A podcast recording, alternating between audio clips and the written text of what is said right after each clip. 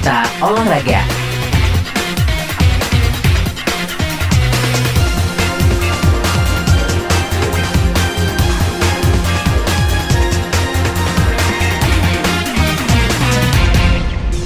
Selamat siang sahabat sonora saja putar untuk berita olahraga. Pemain muda FC Utrecht Amiruddin Bagus Kahfi mengaku kaget ketika pertama kali mendengar namanya dipanggil Sintayong untuk memperkuat timnas U23 Indonesia.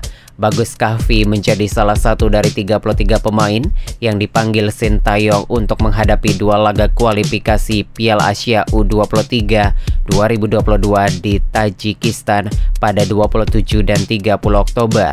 Dikutip dari situs PSSI, Timnas U23 Indonesia dijadwalkan sudah tiba di Tajikistan pada 12 Oktober untuk menggelar pemusatan latihan terlebih dahulu. Bagi Bagus Kahfi, ini adalah kesempatan pertama dirinya dipanggil Timnas Indonesia pada era kepelatihan Sintayong. Demikian saja putra untuk berita olahraga. Kembali ke program selanjutnya. Berita olahraga.